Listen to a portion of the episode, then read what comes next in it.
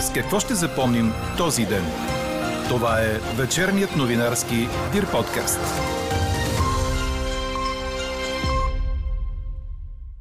Договор за американски газ без публична процедура е грозна работа. Какво още каза за подкаст новините лидерът на АБВ Румен Петков по повод заявката на премиера, че правителството набира скорост, ще чуете след малко. И още от темите днес. На фона на войната в Украина и нестабилността на енергийния пазар, безработицата у нас е намаляла през април. Синдикати и работодатели пък се договориха с правителството. Национален протест на 18 май може и да няма. И Швеция иска да стане член на НАТО. Руският президент Владимир Путин не намира това за заплаха. Говори Дирбеге. Добър вечер, аз съм Елза Тодорова. Това са подкаст новините от деня на 16 май. През нощта над повечето места ще бъде ясно и почти без валежи, а топлото време ще продължи и утре. Сутринта температурите ще са от около 10-14 градуса до 28-32 през деня. Ще има и купеста облачност, а по-късно след обяд, при вечер и преди полунощ, на места над западните и северните райони ще превали и прегърми. По-хладно ще е по морския бряг до 22-24 градуса. Такава е прогнозата за вторник на синоптика ни Иво Некитов. Ако правителството е сключило договор за внос на американски газ, това е станало без публична процедура, което значи, че не сме потърсили най-доброто. Колкото до набирането на скорост, вдигането на цената на газа, обявено от енергийния регулатор на 13 май вечерта, е смущаващо за економиката и за бита. Коментара направи за подкаст новините лидерът на АБВ Румен Петков. Според него българският премьер прави тайни договорки, като използва новоназначените на ръководни постове в Българгаз и Комисията за енергийно и водно регулиране, а всичко това ще се плаща от българските граждани. По-тежък удар в енергийния сектор на България никой не е нанасил и тук действително Кирил Петков не правителството като цяло да се разберем, защото тези престъпни деяния ги извършват няколко души. Това не е дейност на цялото правителство но че има набрана височина, че някой отскочи с 40 милиона лева, това е едно всяко съмнение. При положение, че имаме много сериозен спад на цената на втечнения газ на TTF борсата е минус 20%, ние да дигнем по този начин цената на газа, сметките на експертите показват, че при някои отидоха 40 милиона лева. Това наистина е набиране на много голяма скорост която по непонятни за мен причини не се вижда в, от прокуратурата. Но там очевидно има някакви скрити договорености между Кирил Пеков и Иван Гешев. Целият коментар на лидера на АБВ очаквайте в края на подкаст новините. Тогава ще разберете и резултата от днешната ни анкета. Правителството набира скорост. Съгласни ли сте с премиера Кирил Петков? Междувременно на среща с министър-председателя, работодатели и синдикати се разбраха за компенсациите за май и юни. Разговорът беше много конструктивен и се обединихме около компенсации за май и юни под от 200 лева и всичко над 200 лева на мегаватт да бъде компенсиран с 80% от държавата. Това дава възможност българския бизнес да няма притеснения за май и за юни.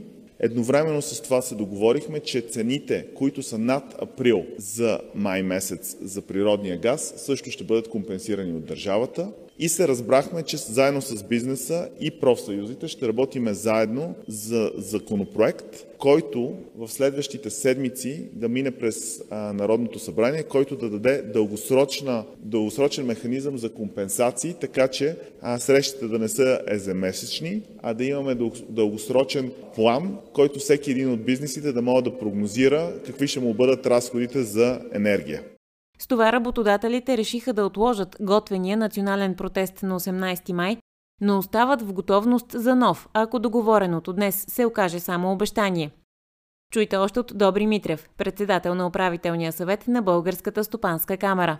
Имахме ползотворен диалог с мерките, които правителството обеща да продължат за месеците май и юни, с изричната оговорка, че ще имаме дългосрочно, трайно и устойчиво решение за от 1 юли насетне, ние можем да успокоим всички български предприемачи, всички работещи хора в България и всички онези, които очакват цените в настоките и услугите да не се покачват, а да се покачват възможностите на хората да бъдат по-платежоспособни. Договорихме и утре среща в 15 часа и с превозвачите. Синдикатите останаха по-здържани в оценката си за днешната среща, като също в сряда няма да излязат на протест, но остават в готовност. Що се касае до превозвачите, Димитър Манолов от КТ Подкрепа каза, че на въпроса си към финансовия министр не е получил задоволителен отговор. Аз поставих въпроса за подпомагането, така да го наречем, на предприятието системата на градския транспорт, не само в София, в цяла България. И отговор, който получих от министър Асен Василев, не беше от най-обнадеждаващите. Той посочи, че предприятията трябва да си оптимизират разходите. Аз като чуя това нещо малко се напрягам. Той твърдеше специално за София, че трябвало да се промени транспортната схема, което не е никак лесно упражнение. Ние не получихме никакви обнадеждаващи отговори, с изключение на, на това, че правителството има готовност да увеличи своя дял в заплащането на превозните документи на определени групи от хора, пенсионери, ученици и така нататък и така нататък, но като цяло този дял в разходите на предприятията не е толкова голям, така че да се решат техните проблеми. След утрешната среща на транспортния бранш с премиера ще бъде решено окончателно дали ще има протест и от тяхна страна. Образователният министр Николай Денков пък помоли в писмо до столичния кмет Йорданка Фандъкова градският транспорт в София да работи нормално поне до 8.30 сутринта на 18 май заради матурите по български язик и литература. Работниците от ТЕЦ Марица Исток 3 в Димитровград излязоха на протест в София с искане за незабавно отваряне на централата. Акцията бе организирана от КНСБ. Според юрист-консулта Юлиан Семерджиев, централата е затворена неправомерно. Представители на протестиращите се срещнаха и секо министъра Борислав Сандов. По негови думи обаче той не е получил данни, които да го убедят, че е извършен основен ремонт в ТЕЦа, не са изпълнени и условията за комплексното разрешително, нито указанията дадени в принудителната административна мярка за спиране на топоелектрическата централа. През април нивото на регистрираната безработица е достигнало най-низката си стойност до сега – 4,6 на 100. Понижението спрямо предходния месец е с 0,2% пункта, а на годишна база се наблюдава спад от пункти половина. Намалява и общият брой на безработните в бюрата по труда, съобщиха от Агенцията по заетостта. А от Агенцията за хората с увреждания съобщиха, че до 20 000 лева могат да получат хора с 50 и повече проценти намалена работоспособност, за да започнат или развият собствен бизнес. С тях могат да се покриват разходи за учредяване на ново предприятие, ремонти, оборудване на работни места, стартов минимален оборотен капитал и кратък обучителен курс за собственика. Какво не се случи днес?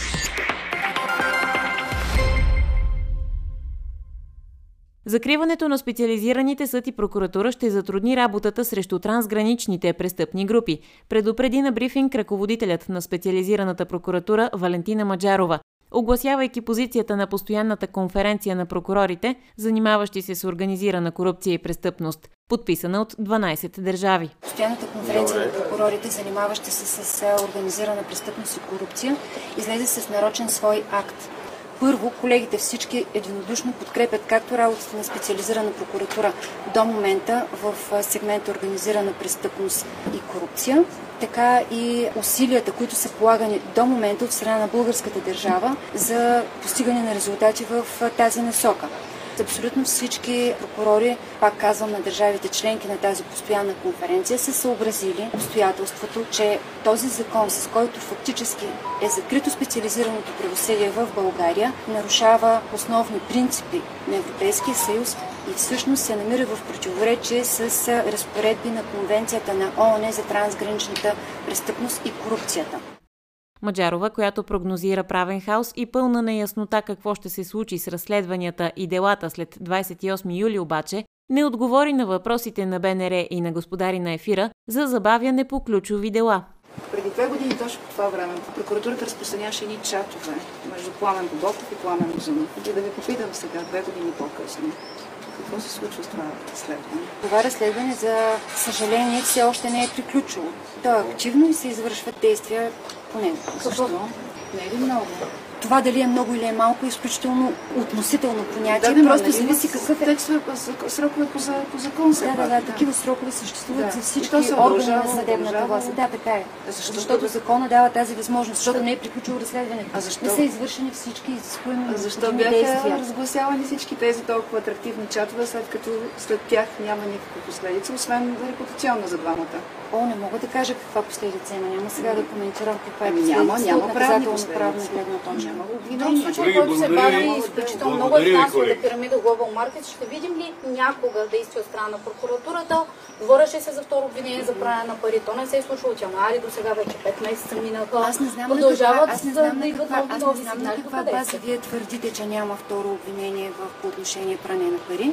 Информирали ли сте медиите в такъв случай, тъй като следя сайта ви, абсолютно няма информация Вижте, как се развива този случай. В момента И не се отговаря на запитвания. В момента, до мен запитване от вас не е било, но Ние работим по този случай, Да, госпожо Маджарова, от благодаря ви. 2013 насам. Вие от 2013 като орган Да. сте игнорирали редица сигнали. До кога ще чакат хората, потърпевши от тази финансова пирамида? Знаем, че сумата е огромна. Вие говорите за 19 потърпевши, само при нас те са над 100. До кога ще чакаме специализираната прокуратура да си свърши работата? специализираната прокуратура си свърши работата, но искам да обърна внимание, че в България далеч специализираната прокуратура не е единствения орган на съдебна власт. Специализирана прокуратура внесе обвинителен акт За 19 потърпевши с 2 милиона.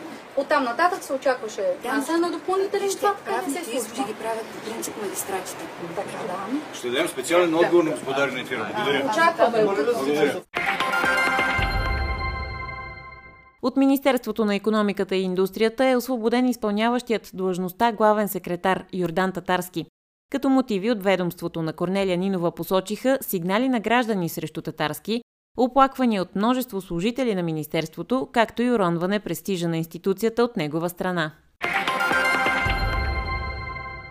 Съборът на Сръбската православна църква прие статут на най-широка автономия на Македонската православна църква. Това ще рече пълна вътрешна самостоятелност, с което диалогът за бъдещия и евентуално окончателен статут на епархии в Северна Македония е не само възможен, но и целесъобразен, легитимен и реалистичен, посочиха от Сръбската православна църква. Вселенската патриаршия призна по-рано този месец църквата на Северна Македония под името Охридска архиепископия, без това решение да означава предоставяне на автокефалност. Административните въпроси бяха оставени на Сръбската православна църква. Започна евакуация на ранените бойци от Азовстал, съобщиха руски медии, според които в района на украинския металургичен завод е въведен режим на затишие и е отворен хуманитарен коридор.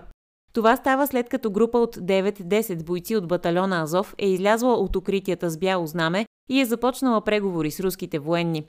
Ранените бойци се транспортират в болницата в Новоазовск на територията на Донецката народна република, съобщи Интерфакс. Украинската независима информационна агенция Униян пък разпространи видео на боец от Азов, който изпълнява украинската песен от Евровизия, която бе посветена от победителите в песенния конкурс именно на бойците от металургичния завод.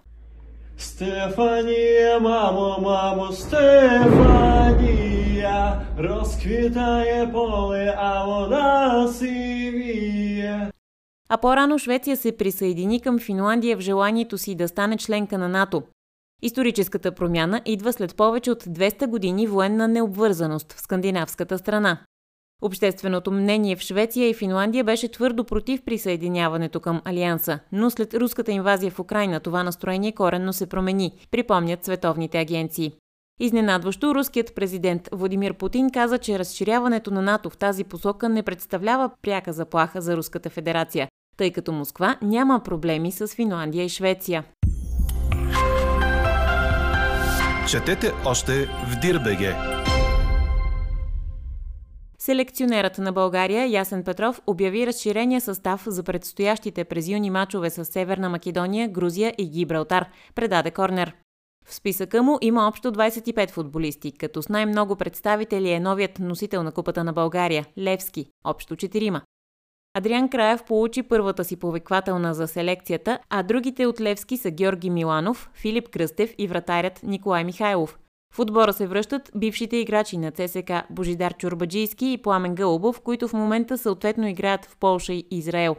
На 2 юни лъвовете приемат Северна Македония в Разград. Три дни по-късно са домакини на Грузия, а след това гостуват първо на Гибралтар на 9 юни и после на грузинците на 12. Чухте вечерния новинарски Дир подкаст. Подробно по темите в подкаста четете в Дирбеге. Какво ни впечатли преди малко?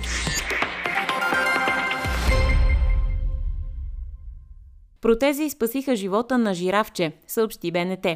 Малката си тюни се ражда в зоопарк в Сан-Диего с сериозни проблеми, един от които е неправилната позиция на краката.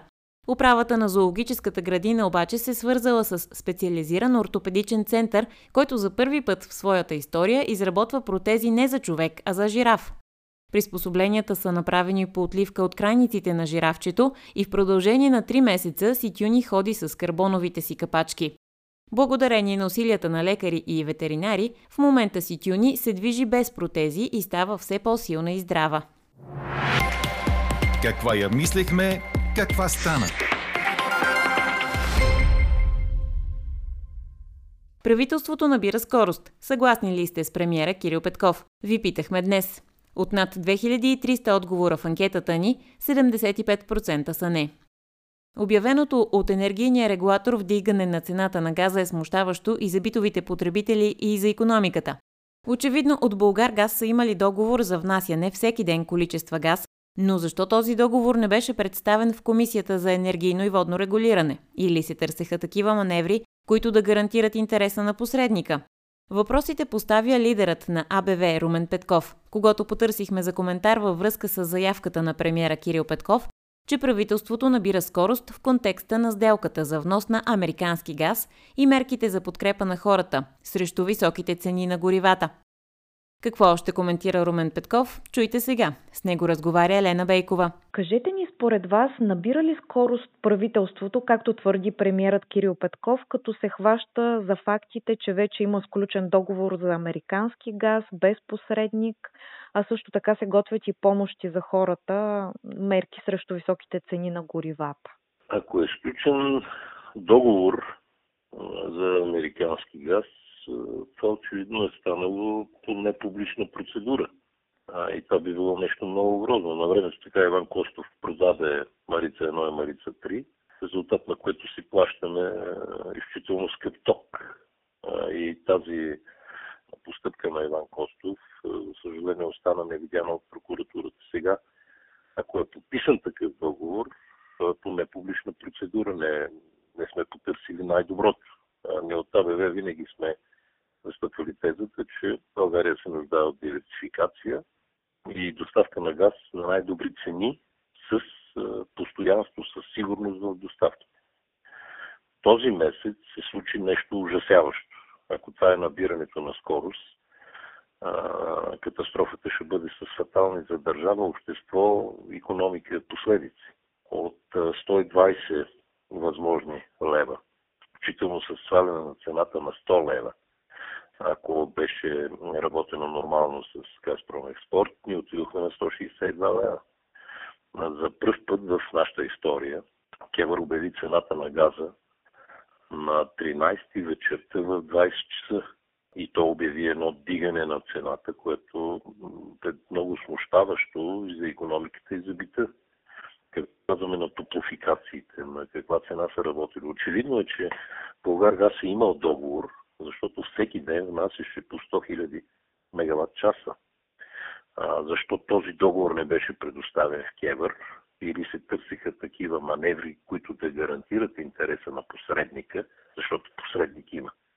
Ние си купуваме руски газ или си купуваме втечнен газ от Тривитуза, но посредник има. И това обществото трябва да го знае. Това е една изключително грозна постъпка от страна на премиера. Не искам да употребявам други квалификации, въпреки че според мен те няма как да не бъдат употребени в един момент, защото всички му тези тайни договорки напред и назад с неговия човек, който си назначи в Българга, с неговия човек, който си назначи в Кевър, ще ги плаща българската економика и българските граждани. Това е по-тежък удар в енергийния сектор България, на България никой не е нанасял. И тук действително Кирил Петков, не правителството като цяло, да се разберем, защото тези престъпни деяния ги извършват няколко души. Това не е дейност на цялото правителство. Но че има набрана височина, че някой отскочи с 40 милиона лева, това е въно всяко съмнение. При положение, че имаме много сериозен спад на цената на втечнения газ на тития борсата е минус 20%, ние да дигнем по този начин цената на газа, сметките на експертите показват, че при някои отидоха 40 милиона лева. Това наистина е набиране на много голяма скорост, която по непонятни за мен причини не се вижда в, от прокуратурата. Но там очевидно има някакви скрити договорености между Кирил Пеков и Иван Гешев. И пак по въпроса за набирането на скорост, виждате ли такава в а, очакваното днес обявяване на пакет от мерки за борба срещу високите цени у нас? Първо това е закъсняло, защото това закъснение пак си го плащаме всички ние.